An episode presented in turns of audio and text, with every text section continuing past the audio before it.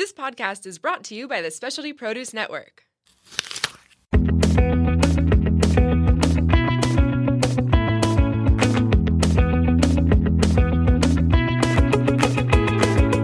Welcome to Plated Earth, where we share at least a fraction of the crazy, wonderful, and insightful stories of produce. I'm your host, JJ. Plated Earth is also the official podcast of the Specialty Produce app. Please show your support for us and Specialty Produce by downloading the app and exploring one of the globe's most comprehensive fresh food databases. Now grab a snack and get ready for Food Fables, where we share original short fiction stories about produce and its connection to people, culture, and more.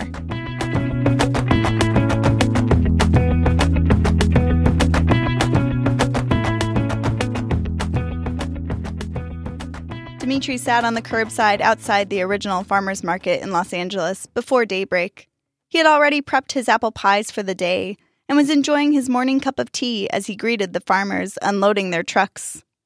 Morning, Papa Earth, the farmers and their farmhands called out as they passed by, nodding over the crates of fresh produce that filled their arms. Dimitri would nod in return with a polite smile. As he raised his cup to sip his tea, his eye caught the shimmering orange reflection from one crate as the sun slowly peeked its head out to officially start the day and bounced off of the fruit. The farmhand carrying the crate noticed Dimitri's interest peak as he looked down at his crate, then back at Dimitri.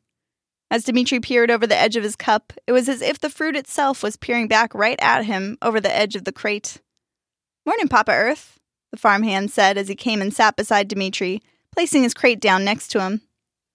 Always a good morning if it starts with a persimmon, Dimitri said with a wink. Oh, yeah, these babies are my favorite, another farmhand said as he approached with his own crate of the fruit. Persimmons are a wonderful treasure.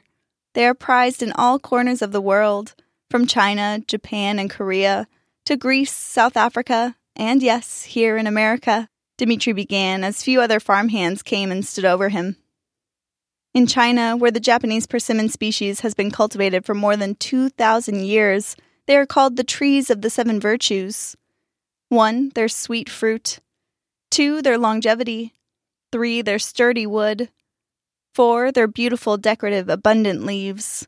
Five, their protective shade. Six, their possibilities for nesting birds. And seven, their branches that can produce fire. They are known by many names, like Apple of the East and Lotus of Japan. They even earned the honor of being called the Trees of Peace after the Second World War, as the only things to survive the atomic bomb of 1945 in Nagasaki were a few brave persimmon trees. Wow, I didn't think it was possible to like this fruit more than I already do, said one of the farmhands. Dimitri continued. Many people believe that Homer, when mentioning lotus eaters in his Odyssey, was actually referring to eating persimmon fruit and not lotus flowers. It's a popular fruit in Iran as well, where it is locally known as khormalu, meaning date plum. In Naples, it is called legnasanto, meaning holy wood, as local lore tells you can open the fruit and see the crucifix. Another farmhand reached for a persimmon from his crate as he pulled out his pocket knife. He split it open and held out the two halves like an open book. Hmm, I don't see it, he said as he squinted his eyes and furrowed his eyebrows, examining the fruit closer. It's all a matter of perspective, Dimitri winked. What about the American persimmon? Someone asked. Ah, yes. While the American persimmon may not have such a detailed written history when compared to the Japanese persimmon, that does not mean it doesn't have a story of its own housed inside its flesh. Dimitri held out his hand and motioned for the farmhand with the crate of American persimmons to hand him a fruit. According to American folklore, specifically lore of the Ozarks, a persimmon seed can predict the severity of winter in the area where it was grown. Dmitri pulled out his own pocket knife and cut into the fruit, popping out a single seed, which he allowed to fall at his feet. He pulled his pocket square out from beneath his suspender strap, placed it on the ground, and laid the cut persimmon fruit down gently atop it. He aligned the seed below his knife and cut it in half gently, taking care not to let the blade strike the ground below. You must examine the shape of the kernel inside he continued as he replaced his pocket knife and picked up the open seed, one half in each palm. A knife shape means colder than average temperatures for winter. The cold will cut like a knife. A spoon shape means that there will be a higher than average snowfall, more that will need to be shoveled. And a fork, like this here, means a warmer winter is ahead. Surprise, surprise for California, someone jested, and a few others laughed along. Indeed, Dmitri said with a smile. Yet again, a matter of perspective. It's your choice to believe or not. And what should we believe, Papa Earth? You should believe in the power of your produce, its value, its history, and its significance in this world, for this world. It is something to be treasured and to be shared. Dmitri picked up the persimmon by his side and took a big, satisfying bite. As he hummed with content, he picked up the pocket square and, as usual, with a wipe across his lips like a curtain unveiling the opening act, Dmitri began his story. Dmitri spoke. I grew up in Israel with my parents, both farmers, and from the time I could walk, I was out in the orchards helping pick fruit off of the low hanging branches, or sometimes just the fruits that fell to the ground but my mother would be equally as encouraging. I'd get a good job, David, with a pat on the head as she took my basket, and I filled my cheeks with the biggest smile you could imagine as I marched proudly behind her into the house. My favorite was the Sharon fruit. My mother was never surprised. She said all persimmons were nature's candy, and they were the only sweet I was allowed as a child. But I didn't mind. I looked forward to Sharon fruit season every year.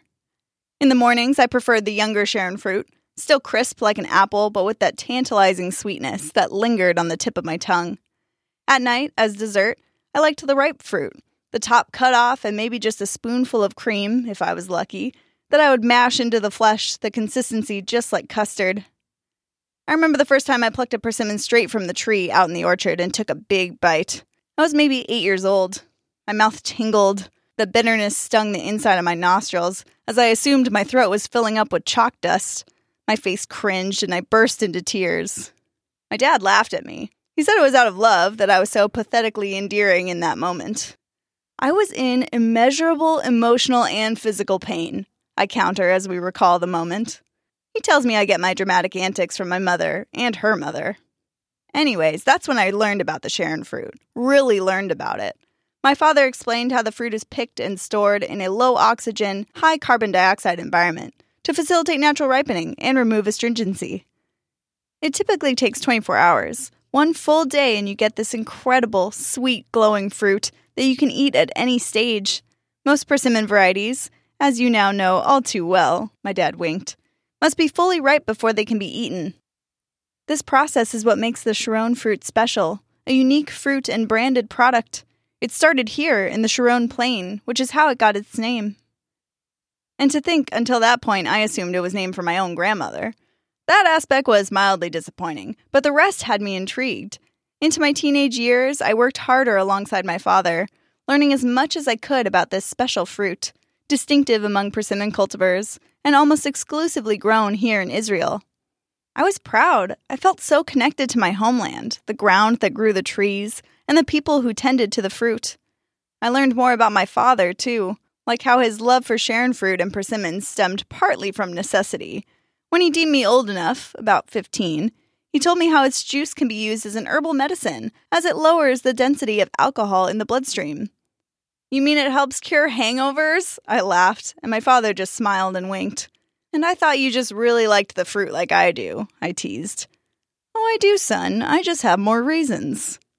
He did, not just the hangover helper, but like me, he felt pride in this fruit the fruit of his land, his home, his process.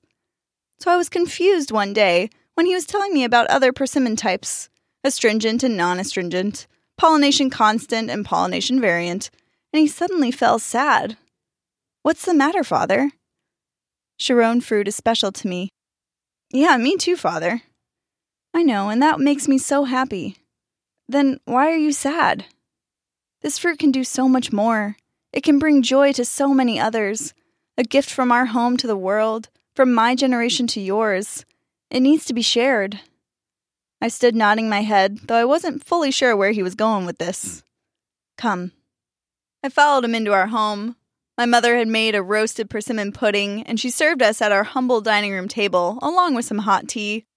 It was there that we proposed an idea to pitch to the Moore Group, an Israeli company that specializes in the Sharon fruit. What if we found a way to supply the fruit year round? You see, it used to be that the Sharon fruit was harvested only in the northern hemisphere. This, coupled with the short shelf life, they don't store for more than about three months, left a huge gap throughout the year. What we needed was a counter season supplier to meet year round demand and reach a larger audience. At my father's suggestion, one of the Moore Group's owners began investigating the potential of Southern Hemisphere countries in the 1990s. On the short list was New Zealand and Australia, but he soon found that South Africa's Western Cape region had a climate similar to Israel's. Around 1998, my father and I accompanied the Moore Group representatives to help plant the first Sharon fruit trees in the Western Cape. This one's for you, my father said to me with a wink, but I had a feeling he wasn't talking about me alone. About four years later, the first South African grown persimmons were picked. Year after year, we returned to help plant more trees and more orchards, located mainly in the Southern Cape, around Buffeljagsrivier, Swellendam, and Bonnievale, with limited orchards further west. I saw the fruit of my father's work take shape in so many ways, and not just on the large scale we had built to share the Sharon fruit with the world. It was so much more personal than that. This venture created much needed jobs in those small South African towns. Because the Sharon fruit is picked later in the season than other deciduous fruit, it provides work over a longer period of time for seasonal workers. And the fruit's sensitive nature requires dedicated storage and packing facilities, opening even more employment opportunities. It brought hope and support to a community and united farmers from different parts of the world as the Sharon Grower Group Co op was established counting over 40 farming groups, South African and Israeli locals alike, as members.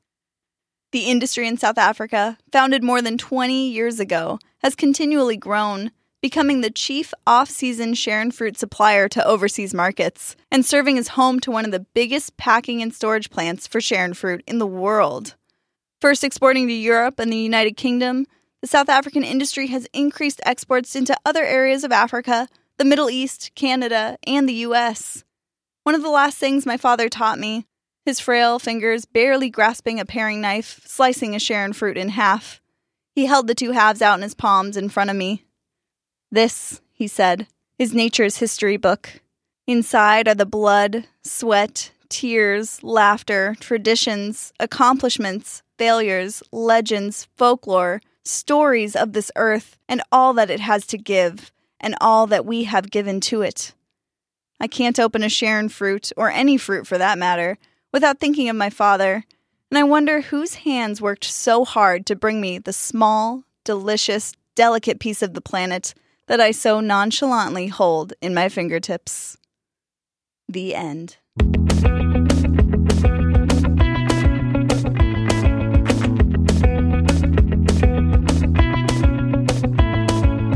Folks, that concludes this week's episode. Be sure to follow at Specialty Produce app on Instagram for some amazing produce photos. And while you're on there, give us a follow at Plated Earth. Tune in next time for the latest food buzz. And remember, cauliflower is nothing but a cabbage with a college education. We'll catch you next time.